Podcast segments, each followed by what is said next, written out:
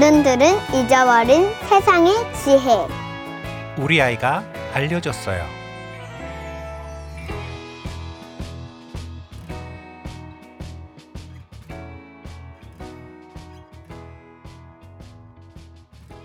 어른들은 잊어버린 세상의 지혜. 우리 아이가 알려줬어요. 그 열 번째 시간입니다. 안녕하세요. 저는 안승준입니다. 저는 3월 30일 화요일 날 녹음을 하고 있고요. 3월 30일 이제 3월도 다 갔네요. 4월이네요. 어, 오늘 아침에는 미세먼지가 좀 굉장히 나쁨이었는데 어제 뭐 그제는 말할 것도 없고요. 어제는 특히 뭐 굉장히 검은색 알람이 뜨는 그 정도의 황사 미세먼지 날씨여서 굉장히 힘들었었습니다. 많은 분들이 힘들으셨을 것 같아요. 다행히 오늘은 어, 오전에만 좀 남아 있고 오후부터는 굉장히 날씨가 많이 개서 아이들이 놀이터에 정말 가득했습니다. 아이들의 쟁글쟁글 거리는 소리가 가득한 모습을 오랜만에 봤던 것 같아요. 어, 어쨌든 날씨만 좋아도 정말 걱정은 확실히 많이 줄어드는 것 같습니다. 어, 오늘은 벚꽃까지 굉장히 많이 피었더라고요. 어린이집에서 오는 길에도 벚꽃이 굉장히 많이 피어 있었고 아파트 단지에도 벚꽃이 많이 피어서 자전거를 타고 오면서 굉장히 좋아하는 아이의 모습도 너무 이뻤고요. 그리고 이제는 벌레들, 곤충들이 조금씩 나오고 있습니다. 어떤 분에게는 벌레라는 말 자체가 조금 공포일 수 있겠습니다만은 어, 유미미 곤충 박사님이 좋아하는 곤충들이 슬슬 겨울잠에서 깨어나고 알에서 깨어나서 조금씩 풀밭에 돌아다니고 있습니다, 여러분. 싫어하시는 분들은 어, 주의하시기 바라고요. 아이와 함께 곤충 채집을 종종 하시는 분들은 슬슬 기지개를 켤 준비를 하셔야 될 것 같습니다. 그 곤충 도감에 보면은 태어나는 그러니까 활동하는이라고 해야 되나요? 뭐 3월부터 10월까지 이렇게 표기가 돼 있어요. 살아 있는 시간이 예를 들어서 뭐 잠자리면은 보통 뭐 5월부터 10월 이런 식으로 표기가 돼 있잖아요. 어, 겨울 내내 유미미는 곤충도감을 보면서 어떤 게 제일 빨리 태어나지를 찾았었는데 저도 처음 알았습니다만 가장 빨리 태어나는 종류들은 물속에 사는 친구들이더라고요.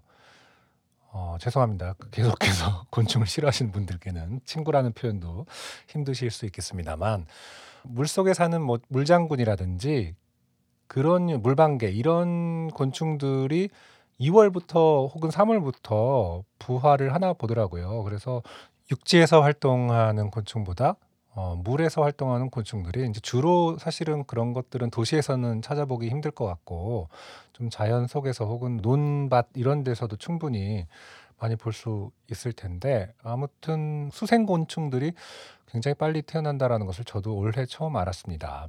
지난주에 개인적으로 재밌었던 일은 마이크를 새로 구매를 했어요. 워낙 다 다른 환경에서 듣기 때문에 사실 차이점을 못 느끼시는 분들도 많을 거라고 생각을 합니다만은 어쨌든 개인적으로는 그 마이크를 고르고 새롭게 인터페이스 오디오 인터페이스를 통해서 이제 뭐 이것저것 배우는 과정들이 굉장히 좀 고무적으로 느껴졌습니다.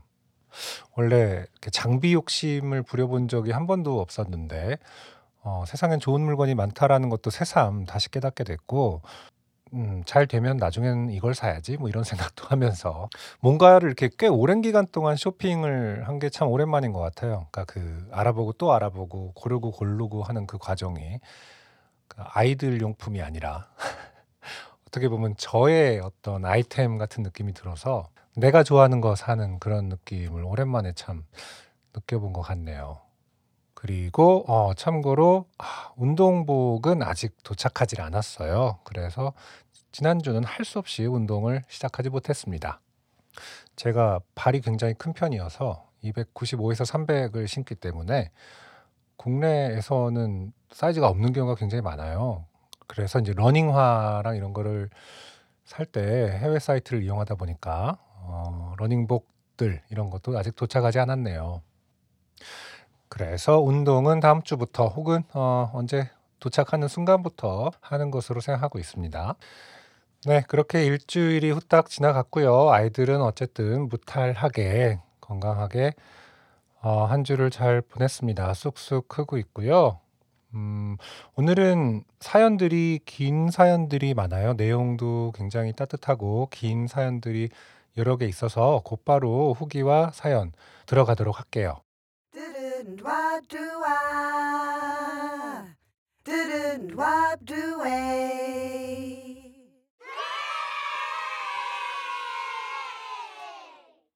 먼저 후기입니다. 내 맘이야 님의 후기가 도착을 했네요. 안녕하세요. 안녕하세요. 방송 잘 들었습니다. 사연 보내고 나중에 아빠들과 아이가 없는 분들의 사연도 듣게 되었습니다. 그렇죠. 정주행을 뒤늦게 하고 계신다고 했으니까요. 어, 그리고 혼쭐 나는 그 사연도 들었죠. 아, 나는 끝났어. 사연이 뽑히기는 커녕 차단당하겠네. 그냥 청취만 해야겠다 하고 생각하고 있었는데 사연이 나와서 놀랐네요. 음, 네, 제가 그 생각이 다르다고 해서 차단을 하거나 아예 외면을 하거나 이러지는 않습니다. 어, 제가 이제 할 말은 하되, 그러고 나서 이제 오히려 제가 차단을 당하면 당하겠죠. 구독 해지라든가. 네. 싫고 좋음은 취향의 영역이라고만 생각하면서 살아왔는데 안형의 얘기를 듣고 공감이 됐습니다. 나보다 약자인 상대를 싫어한다고 말하는 것이 폭력이 될 수 있다는 사실에 대해서요. 한 번도 생각해 보거나 자각하지 못한 부분을 일깨워 주셔서 진심으로 감사드립니다. 네, 아, 이렇게 어, 저를 차단하지 않으시고 다시 한번 생각해 주셔서 재고를 해 주셔서 감사합니다. 제가 쓴 사연을 혼자 듣다가 저도 모르게 왈칵 눈물이 네, 이쁜 둘째 따님이 "아빠 제만 몰라주지 않고 알아줘서 정말 고마워요." 라고 했다는 사연이었죠. 어, 다른 사람의 입을 통해서 다시 들으면 또 느낌이 좀 다르잖아요. 눈물이 왈칵 나셨군요. 남성 호르몬이 줄어드나 봅니다. 그렇죠. 모든 것은 호르몬 때문이다. 저도 올해 달리기를 시작해서 오늘까지 67일 518km를 뛰었네요. 아, 그렇군요. 67일. 두 달이 좀 넘게 518km면은 와, 뭐 서울에서 부산까지의 거리 정도 되겠네요. 그쵸? 달리기 중 부상이 꽤 많다고 하니 항상 안전하게 하시고 달리기의 재미를 찾으시기 바랍니다. 전 학창 시절 체력장 오래 달리기를 한 번도 완주한 적이 없는데 지금은 푹 빠져서 살고 있어요. 그럼 펀런 하세요. 라고 해 주셨습니다. 펀런이라는 용어가 또 있나 보네요. 그러게요. 달리기도 또 무릎 조심하라는 분들이 많더라고요. 예전에는 이렇게 뭐 운동한다 그러면은 '아 그래? 재밌겠다.' 뭐 이런 정도의 얘기만 항상 듣고 살았던 것 같은데 이상하게 요즘은 이제 뭐 친구들과의 단톡방이라든지 "무슨 운동을 해 볼까 해." 그러면 다 "아 어디 조심해야 한다. 그거는 뭐에 안 좋다더라." 이렇게 걱정만 이렇게 많이 쌓이는 것 같아요. 아무튼 예.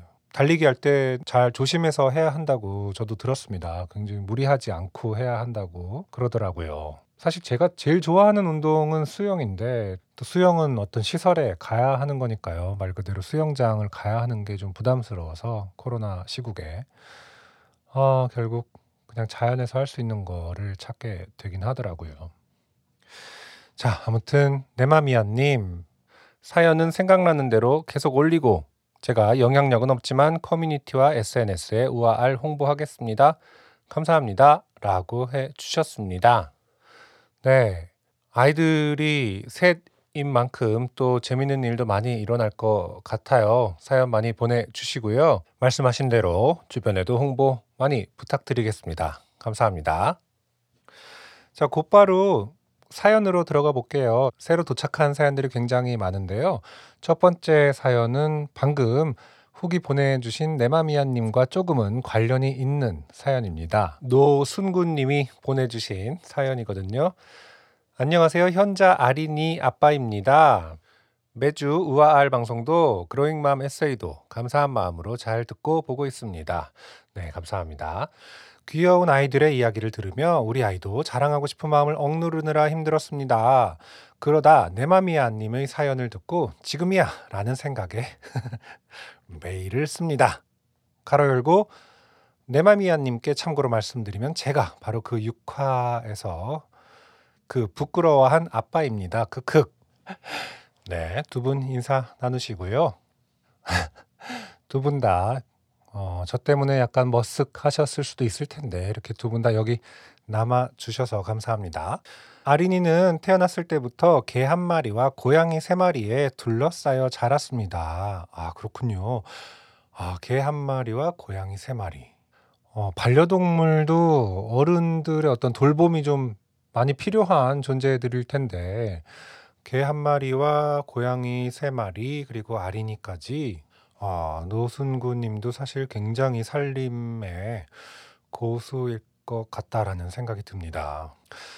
그래서 그런지 유난히 동물을 좋아하고 동물들도 아린이에게 관심을 많이 갖는 것 같습니다.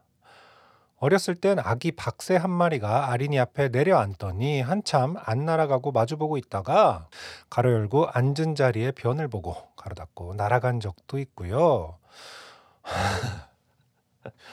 그렇죠. 제가 모든 동물들을 다 잘 아는 건 아니지만 예를 들어서 뭐 개와 고양이는 변을 볼 때 어떤 타이밍이 어쨌든 인간하고 좀 비슷하지 않습니까? 뭐 그것을 원하는 느낌이라든지 뭐 자세라든지.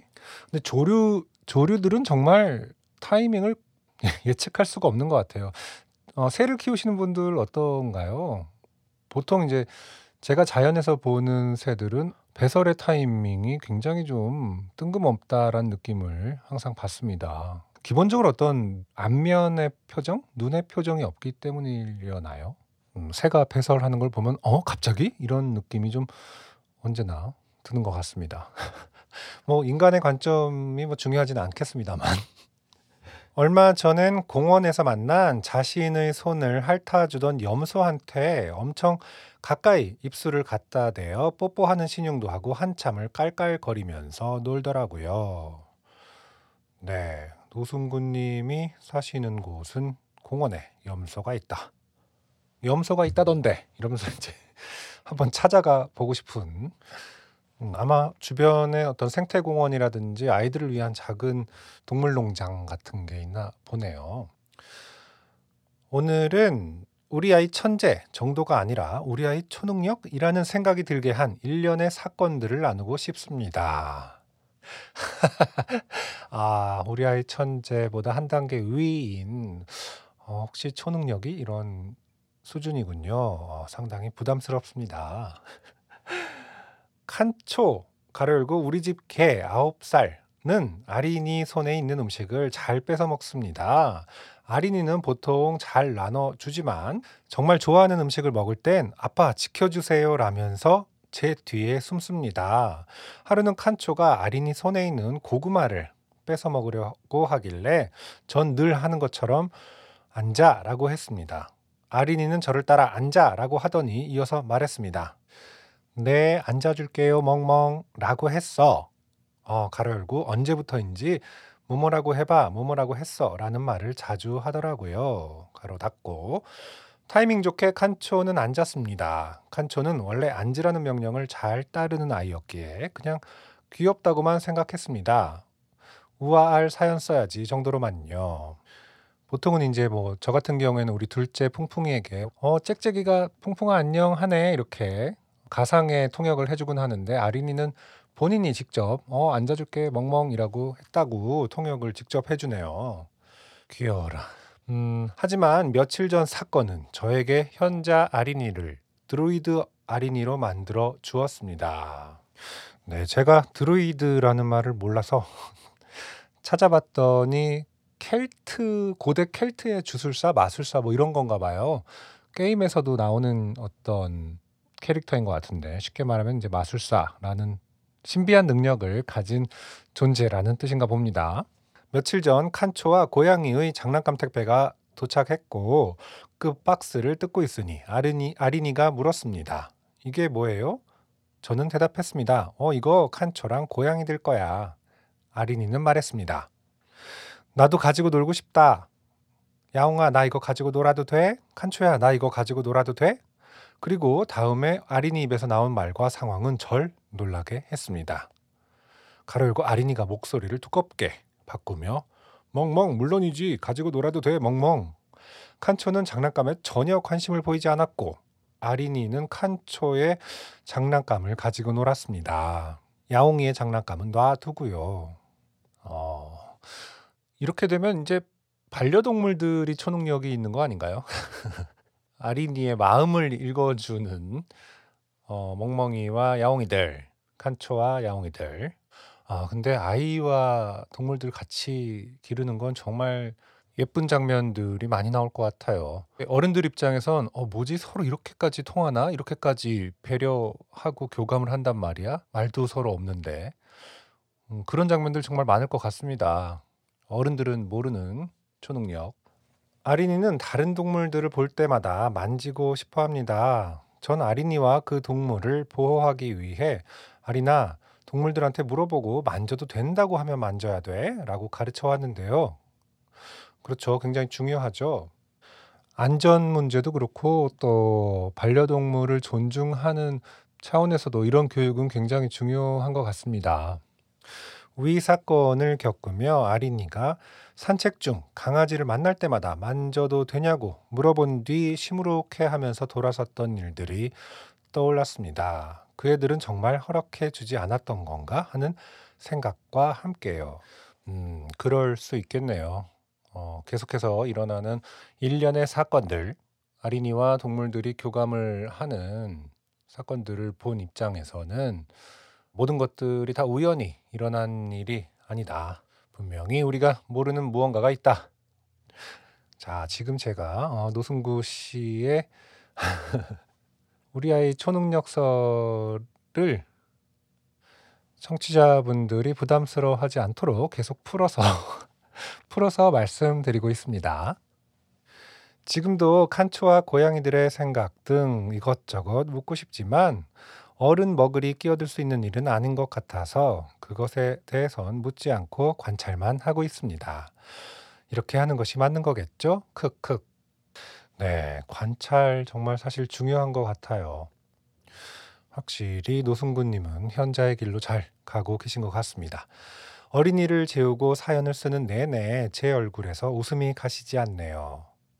맞아요. 정말 저도 어, 사연을 읽으면서도 웃음이 가시지 않지만 예를 들어서 저도 이제 사연을 쓰지 않지만 에세이를 요즘에 쓰고 있잖아요. 그러면 쓰면서 약간 항상 미소가 지어지고 있는 제 자신을 발견하곤 합니다. 좋은 방송으로 행복한 시간을 만들어 주셔서 감사합니다. 모두 건강하세요. 가열고 저도 인성과 지혜를 기르기 위해 트레이닝복을 주문했습니다. 네. 음, 주변에 노승구님을 만날 일이 있으실, 있으신 분들은, 계획이 있으신 분들은 트레이닝복이 도착했는지, 운동을 시작했는지를 확인하시고, 어, 물론 지금도 현자의 길을 걷고 계시지만, 운동을 시작하고 난 뒤에 만나게 되시면 굉장한 인성의 현자를 만나실 수 있다. 네, 노승구님 다시 한번 사연 감사드립니다. 동물과 교감을 하는 커뮤니케이션을 하는 아린이의 모습을 상상하면서 저도 입가에 미소를 지으면서 읽었습니다. 두 번째 사연 읽어볼까요? 어, 박우혜우 씨의 사연입니다. 박우혜우. 안녕하세요. 7살 소윤이, 5살 나연이, 두 딸의 아빠입니다. 코로나로 인해 힘든 날을 보내고 있는 삶의 유일한 활력소 예쁜 딸, 늘 자랑을 하고 싶어서 사연 보냅니다. 일하면서 팟캐스트를 많이 듣는데요. 요파시 통해 알게 된 우아알이 참 힘을 많이 줍니다. 몇 화 전에 소개된 내용을 들으면서 문득 딸아이에게 사랑한다 말한 게 언제인지 기억이 안 나더군요. 아직 옹알이만 하던 갓난아기였던 시절에는 참 많이도 해주었던 말인데 아이들이 커가면서 선뜻 얘기하기 민망스러웠던 걸까요? 그날은 꼭 집에 가서 먼저 사랑한다 말해야지 하고는 집에 가서는 또 까먹고 잠들어 버렸습니다. 네, 그렇죠. 생각날 때 하지 않으면 어, 까먹고 잠들죠. 어, 그런 면에서는 생각날 때마다 이제 밖에 있는 경우도 많으니까 생각날 때마다 문자를 보내고 싶다라는 생각을 종종 해요. 저는 사랑한다는 말 때문이 아니라 미안하다는 말을 하고 싶은데 그러니까 아침에 어린이집 가기 전에 혼나는 일이 있었거든요, 유미미가. 근데, 근데 어린이집 보내고 나서 생각해 보니까 제가 너무 이제 후회스러운 거예요. 그래서 아, 그 문자 보내고 싶다. 지금이라도 어린이집 끝날 때까지 기다리기엔 유미미가 속이 상했을 것 같고 그런 마음이 드니까 아, 당장 문자 보내서 미안했다라고 하고 싶다라는 생각을 한 적이 있거든요. 음, 아무튼 핵심은 생각나면 생각날 때 곧바로 하는 것이 좋다. 어, 그래서 바구해우 님도 다음날 아침 일찍 일어나 눈 뜨자마자 침대로 올라온 소윤이에게 말했습니다. 아빠가 소윤이 사랑해 너무 당연하게 마음속으로는 늘 하던 말을 입으로 꺼내 말하려니 제가 생각해도 억양이 꼭 책 읽는 소리 마냥 어색했어요. 아이는 밝게 웃으며 또 누구 사랑해? 하고 물었습니다. 나연이 사랑하지. 아, 동생이 이제 나연이죠. 소윤, 또 누구 사랑해? 엄마 사랑하지. 소윤, 또 누구 사랑해? 이쯤 되니 소윤이가 장난을 치고 있나 생각했습니다. 나 이제 그만 유치원 갈 준비하자 하고 일어나려는데 소윤이가 말했습니다. 아빠 사랑해 라고 해야지. 나 그게 무슨 말이야? 아빠가 아빠를 사랑해? 라고 물으면서 문득 깨달았습니다. 이 조그만 아이가 자신을 사랑하라는 얘기를 어디서 들어서 저에게 이런 얘기를 하는 걸까? 괜히 콧잔 등은 뜨끈해지고 대충 어, 얼버무리고 씻으러 욕실로 들어가서 조금 울었던 것 같아요. 네, 이거야말로 정말 어른들은 잊고 있었던 세상의 지혜입니다. 정말 완벽하게 맞아 떨어지는 자기 자신을 사랑해야 한다. 어, 제가 뭐 육아 전문가도 아니고 육아 관련 뭐 심리 상담서 이런 거를 많이 읽은 것은 아니지만 그런 말 참 많이 하잖아요. 음, 아이를 사랑하기 이전에 자기 자신을 사랑해야만이 그것이 온전히 아이에게 갈 수 있다, 사랑이. 이런 맥락의 얘기들을 많이 듣곤 하는데 참 쉽지는 않죠. 오히려 아이 키우면서 아, 내가 이 정도밖에 안 되는 사람이었구나를 거의 그렇게 절실하게 느낀 적이 없었던 것 같거든요. 어렸을 때, 학생 때, 뭐 젊었을 때, 뭐 많은 실패를 한다 해도 아, 내가 이 정도밖에 안 되나 뭐 이런 거는 굉장히 가벼웠지 않습니까? 아, 삼수를 하고 재수를 하고 삼수를 했어도 아, 지금 지나서 생각하니까 가볍게 느껴지는 거겠지. 뭐 아무튼 말이 쉽지 정말 자기 자신을 사랑하는 게 오히려 더 힘들어지는 경험을 누구나 다 하는 것 같아요. 하지만 소윤이가 알려준 대로 아빠는 아빠를 사랑해야만 한다. 스스로를. 사연 소개해 주시면서 몇 번 들었던 얘기지만 이 아이들은 어디서 이런 가르침을 받는 걸까요? 오늘도 아이에게 하나 배웠습니다. 그렇습니다. 정말 정말 아이들이 오히려 가장 근원적인 것을 다 알고 태어난 것 같다라는 생각을 합니다. 어른들은 점점 잊어버릴 뿐이고 아이들은 우리 모두 다 아이였을 때 이미 어, 세상에서 가장 중요한 것들을 다 알고 있었던 것은 아닐까. 그걸 우리가 잊고 있기 때문에 그걸 다시 알려주러 탄생한 존재가 아닐까라는 생각도 가끔 들죠. 갑자기 그 생각 나네요. 유미미 박사님이랑 얼마 전에 TV를 보는데 유퀴즈였나요? 거기서 이제 그 토스트 가게 모 토스트 가게 사장님이 나오시는 편을 어쩌다가 같이 보게 됐어요, 유미미랑. 원래 이제 어른들 프로그램을 같이 보지는 거의 않는데 그 내용이 그런 거였잖아요. 맛있는 소스를 만들게 된 비법이 한 학생의 조언 때문이었다라고. 그 어느 날 갑자기 정말 와서 어 너무 맛있는데 이거 이랑 이런 것도 하면 더 좋겠다라고 말을 했다고 하잖아요. 그 사장님에게. 그래서 이제 그 학생의 말을 귀담아 들은 사장님께서 그걸 연구해서 정말 대박 성공이 나왔는데 그 뒤로는 그 학생을 본 적이 없다. 그래서 마치 무슨 천사처럼 느껴질 때가 있다 아직도 그런 내용을 유미미가 유심히 보더니 저런 게 바로 사랑이지라고 말하더라고요. 그러면서 어, 어떤 사람은 저렇게 말하면 이제 조언을 저런 저런 조언을 그건 우리랑 안 맞아요라고 할 텐데 사랑하는 마음으로 들은 거야라는 말을 하는데 어, 굉장히 놀랐습니다. 그 얘는 어떻게 이런 말을 할 줄 알지?라는 생각이 어떻게 이런 생각을 할 줄 알지? 저게 다른 사람은 쉽게 넘어갈 수도 있는데 사랑으로 들었기 때문이라는 결론도 스스로 내릴 줄 알고 어디서부터 잘못된 게 아니라 어디서부터 잘 된 거지 뭐 이런 생각. 정말 그런 말들은 메시아 같을 때가 있는 것 같아요. 뭔가 정말 머리를 퉁 하고 치는 느낌이 들었거든요. 아무튼 아이들은 정말 우리의 선생님일 때가 있습니다. 다음날 아이를 씻기면서 제가 물었어요. 나 소윤이는 소윤이 사랑해? 소윤 아니. 나 왜 소윤이가 소윤이 사랑해야지. 소윤 오늘은 나 머리카락이 이상해서 안 사랑해. 제가 머리카락을 정리해주며 다시 물었습니다. 이제 머리 이쁘네. 소윤이 사랑해? 소윤이는 그제서야 배시시 웃으며 응 하고 대답해 주었어요. 아이는 아이인가 봐요. 어제는 현자가 된 것처럼 얘기하더니 오늘은 천상 아이네요. 그렇습니다. 바로 이런 점이 가장 사랑스러운 점인 것 같아요. 사연 쓰다 보니 일 시작할 시간이네요. 항상 잘 듣고 있습니다. 화이팅! 이라고 해 주셨습니다. 박우혜우 씨 감사드리고요. 우리에게 잊고 있었던 지혜를 알려준 소윤이에게도 깊은 고마움을 표합니다. 네, 이제 오늘의 마지막 사연입니다.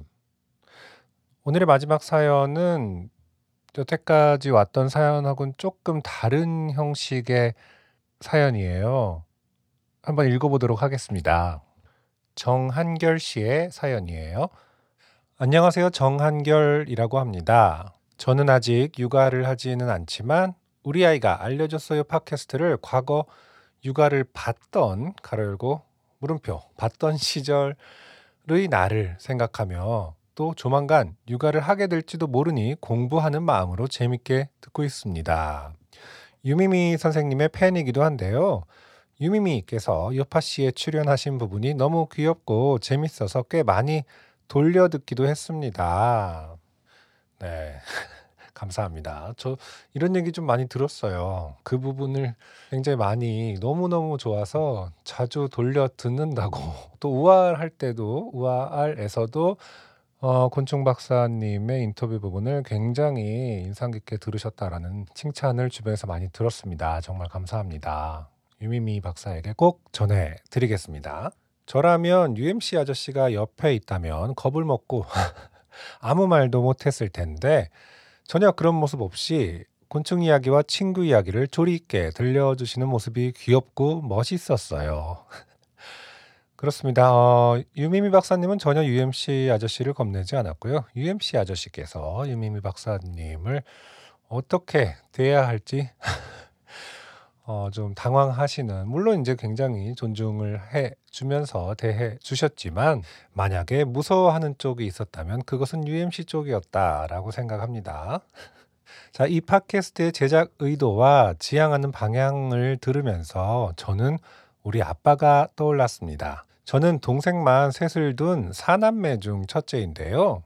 아버지께서는 셋째가 갓 태어난 뒤로 삼형제를 키우며 있었던 일들과 떠오르는 생각을 담은 아빠 일기를 당신 홈페이지에 연재하셨었습니다. 안승준 군님과 오늘날의 대다수의 부모, 부모처럼 자녀가 자라는 순간순간을 아버지는 글로써 기록하고자 하신 것이지요.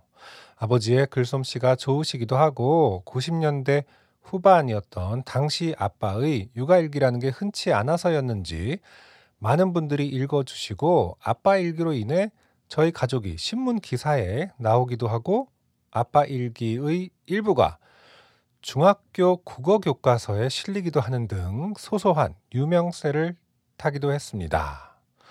보통 국어 교과서에는 본문을 학습하기 전 오프너 역할을 하는 글이 있는 경우가 많습니다.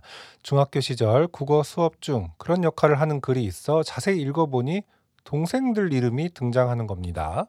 처음에는 우연히 같은 이름이 쓰였겠거니 하며 몇 번 다시 읽어보니 아빠가 쓴 아빠 일기였죠.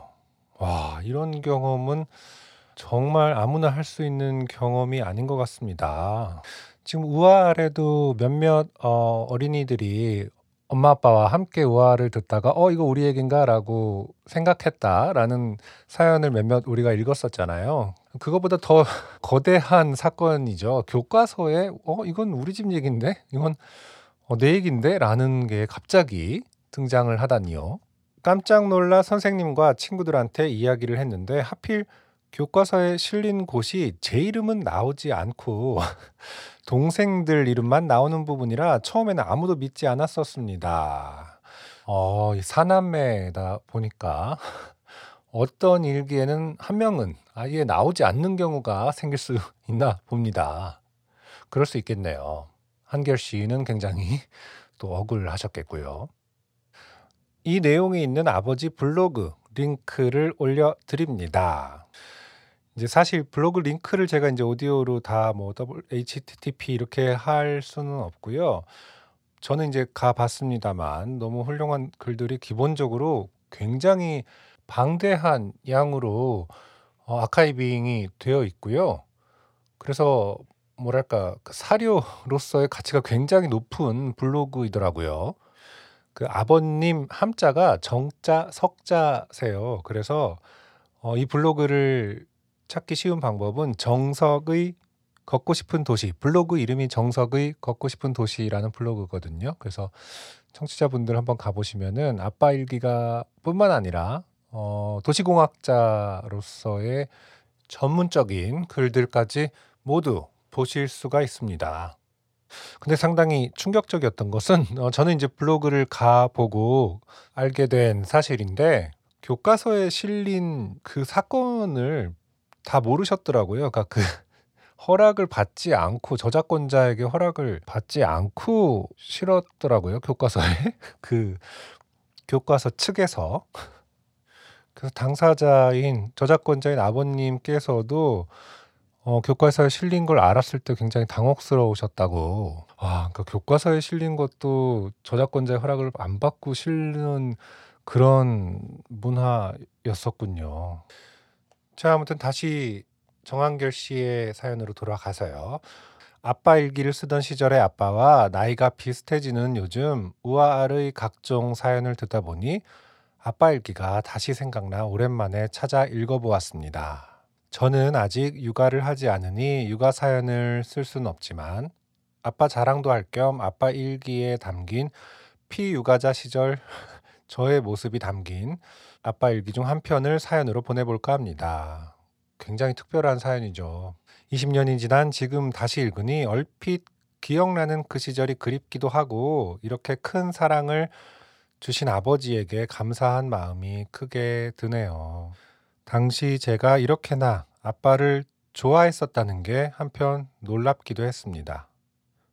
저도 아버지가 된다면 자식에게 이런 사랑을 주는 아버지가 되고 싶습니다. 아, 글쎄요. 이, 이 문단은 정한결 씨의 사연의 이 문단은 정말 많은 걸 말해 줍니다. 저에게 어, 지금 제가 우화를 하는 거라든지 뭐 에세이를 쓰는 것들 혹은 뭐 일기를 쓰고 기록하는 모든 것들이 사실은 이기적인 이유일 수도 있지만 그래도 하나의 어떤 바람이 있다면 언젠가 지금의 이 진심들과 마음들이 1이라도 전해질 수 있다면 좋겠다라는 생각은 하잖아요. 예, 그런 생각을 하는데 물론 큰 기대를 하는 것도 굉장히 자제하려고 합니다만은 그래도 언젠가 한 번은 정말 살면서 딱 한 번만이라도 어, 정한결 씨가 말한 방금 이런 생각을 한 번이라도 해줄 수 있다면 참 기쁠 거야라는 생각을 하는데 어, 정한결 씨가 기록들을 읽고 어, 이런 생각을 실제로 하게 되는군요. 다시 말해서 증거가 있군요. 이런 사람이 있다라는. 물론 누구나 다 한결 씨 같은 소회를 갖지 않을 수도 있습니다만 아무튼 네, 저에겐 큰 힘이 됩니다.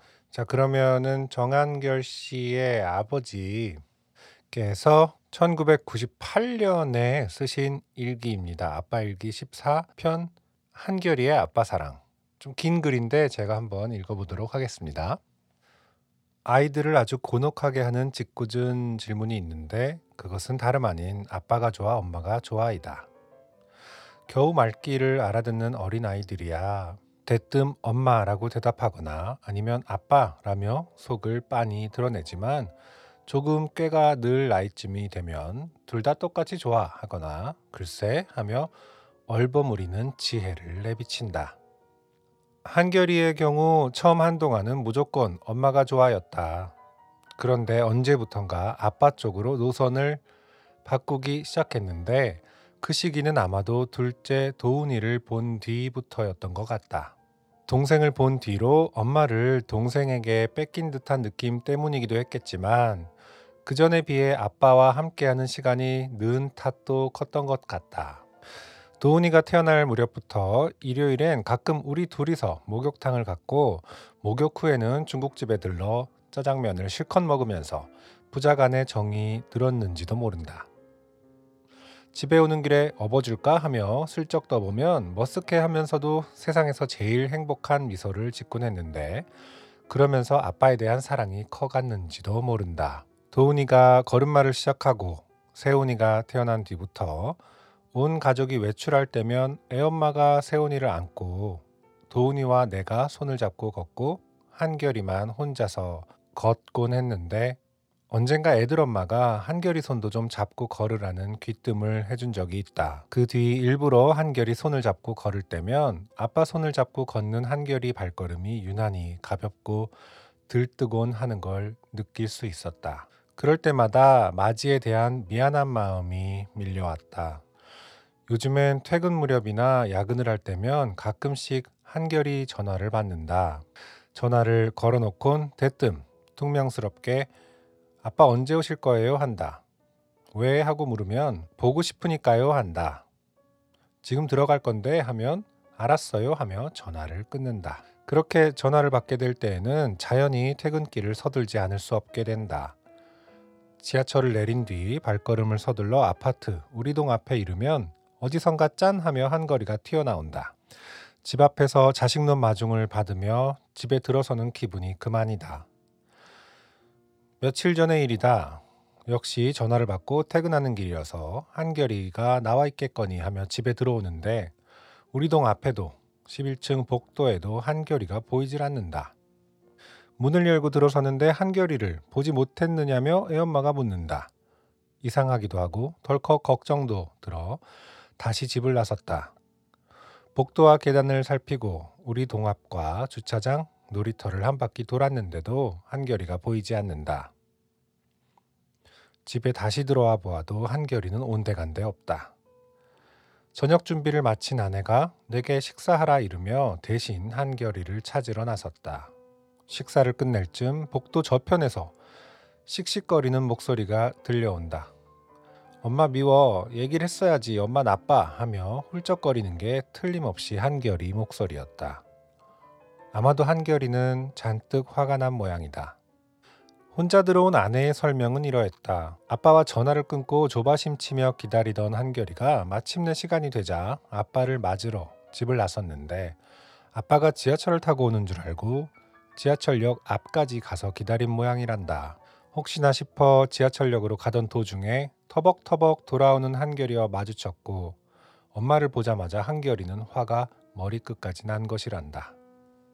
사실 그날 아침 난 지하철을 타고 출근했었다. 그런데 퇴근길엔 이틀쯤 연구원에 세워두었던 차를 타고 집에 왔는데 그래서 서로 길이 엇갈린 것이었다. 아빠를 보고 싶은 마음에 혼자서 큰맘 먹고 처음으로 지하철역까지 마중을 나갔는데 아무리 기다려도 아빠는 오지 않았으니 얼마나 화가 나고 속이 상했을꼬. 그 생각을 하니 영 남은 밥이 넘어가질 않는다. 숟가락을 내려놓고 복도에 나가보니 한결이 모습이 보이질 않는다. 엘리베이터 앞에 이르니 계단 한 구석에 웅크려 앉아 있는 한결이가 눈에 들어왔다. 나를 보더니 앙 하며 더 크게 울음을 터뜨린다. 싫다며 발버둥 치는 녀석을 덥석 안아 집으로 데려왔다. 이제는 상당히 묵직해진 녀석을 무릎에 앉힌 채 마저 식사를 끝냈다.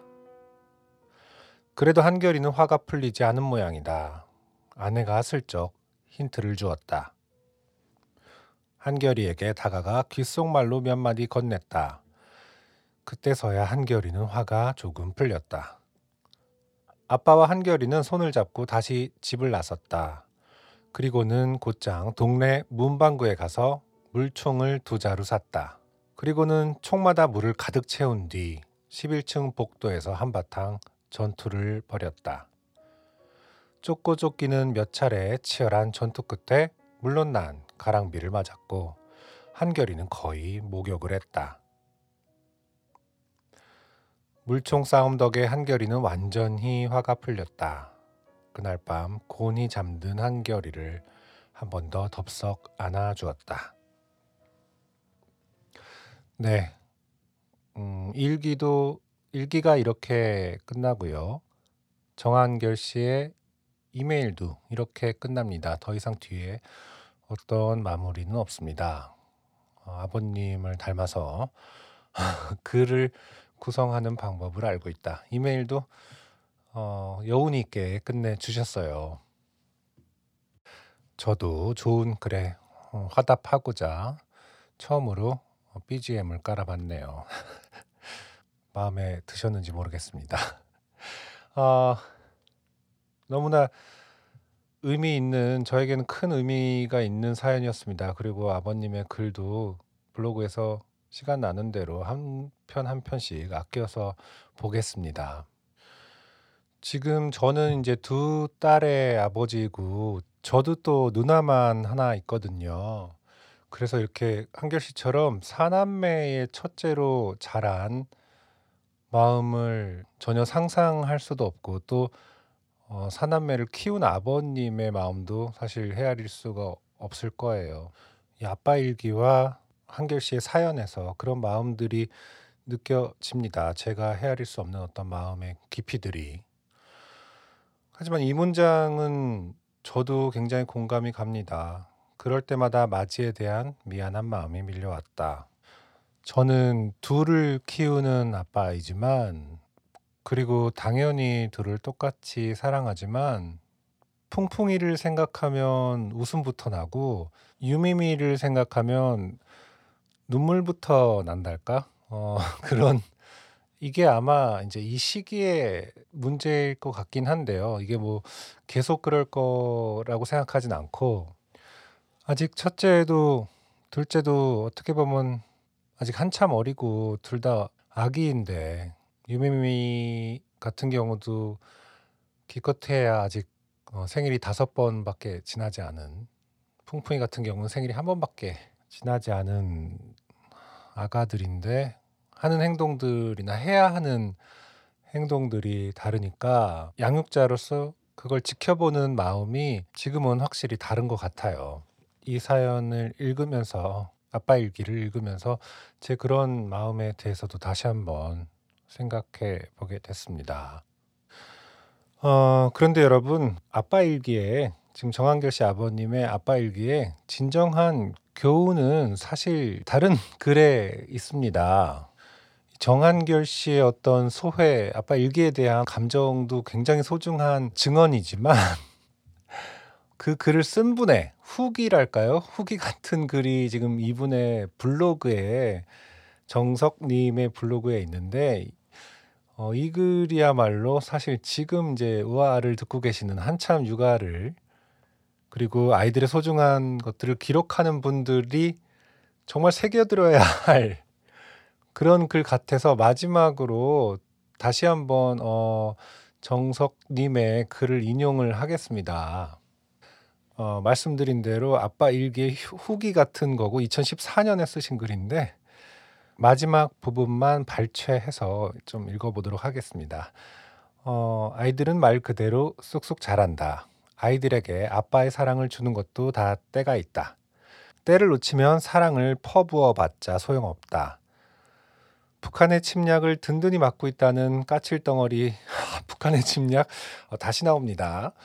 북한의 침략 든든히 막고 있다는 까칠덩어리 대한민국 중2 아이들에게 중학교 2학년 아이들에게 사랑을 주면 고스란히 받던가 천만만의 콩떡이다. 내 경험으로 보면 아이들이 아빠 사랑을 스폰지처럼 쭉쭉 빨아들이는 나이는 초등학교 저학년까지다. 초등학교 4학년만 되어도 사춘기가 시작되어 아빠의 사랑과 호의를 짝눈을 뜨고 비판적으로 보기 시작한다. 아빠 고마워를 기대했다가는 오산이다. 어, 왜 이래? 가족끼리 헐. 그게 다다. 이제부터가 정말 지- 중요한 메시지입니다. 사랑하고 싶다면 늦기 전에 주어야 한다. 아이들이 어릴 때 아빠에게 받았던 바로 그 사랑이 아이들의 평생 미천이다. 유아기 때 그리고 유치원 다닐 때와 초등학교 저학년 때 실컷 사랑해주는 것, 이제 그만 되었다고 밀어낼 때까지 사랑을 퍼부어 주는 것, 그것이 아빠가 아이들에게 주는 사랑의 거의 대부분이다.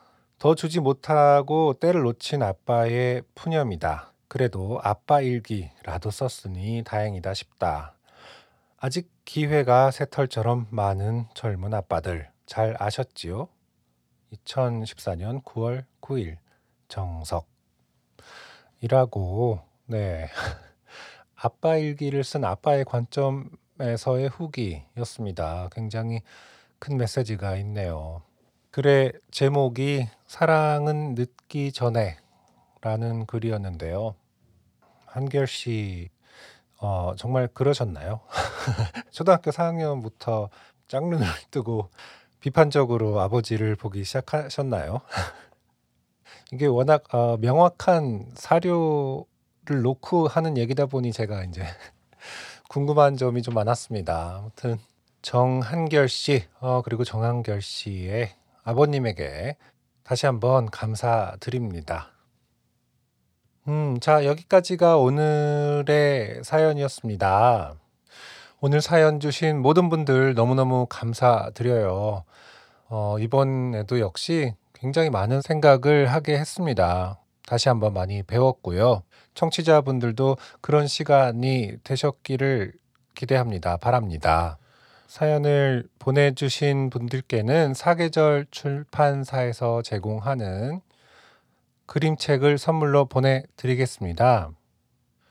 이번 주에 소개되신 분들께 보내드릴 책은 윤지회 작가님의 그림책 우주로 간 김땅콩이라는 책이에요. 유치원에 가기 싫은 아이 김땅콩의 종횡무진 상상력, 상상의 나래를 한껏 누릴 수 있는 재미있는 그림책입니다. 사계절 출판사에서 나온 우주로 간 김땅콩을 보내드리도록 하겠습니다. 참 그리고 이것과는 별개로 어, 저에게 선물을 또 보내주신 사계절 그림책 팀의 김재현님 음, 팟캐스트를 듣고 계시다고 말씀해 주셨는데 음, 사계절 출판사에서 나온 우정 그림책 보내주신 우정 그림책 너무나 잘 받았고요 소중히 간직하겠습니다. 어, 이 자리를 빌어서 감사의 말씀을 드립니다. 자 어른들은 잊어버린 세상의 지혜 우리 아이가 알려줬어요. 사연을 보내주실 주소를 알려드릴게요. 이메일 주소 youmyteacher 골뱅이 gmail.com입니다. 알파벳 U로 시작하고요. you my teacher m y t e a c h e r 골뱅이 gmail.com입니다. 어른들이 아이들에게 배운 인생의 지혜, 아이들의 경이로움에 놀랐던 사연들, 그리고 아이와 함께한 잊고 싶지 않은 소중한 기억들을 함께 기록해 주세요. 오늘도 들어주셔서 정말 감사하고요. 저는 한 주 동안 또 열심히 사랑을 줄 수 있을 때 아이들과 함께 많은 시간을 보내고 한 주 후에 다시 돌아오겠습니다. 감사합니다.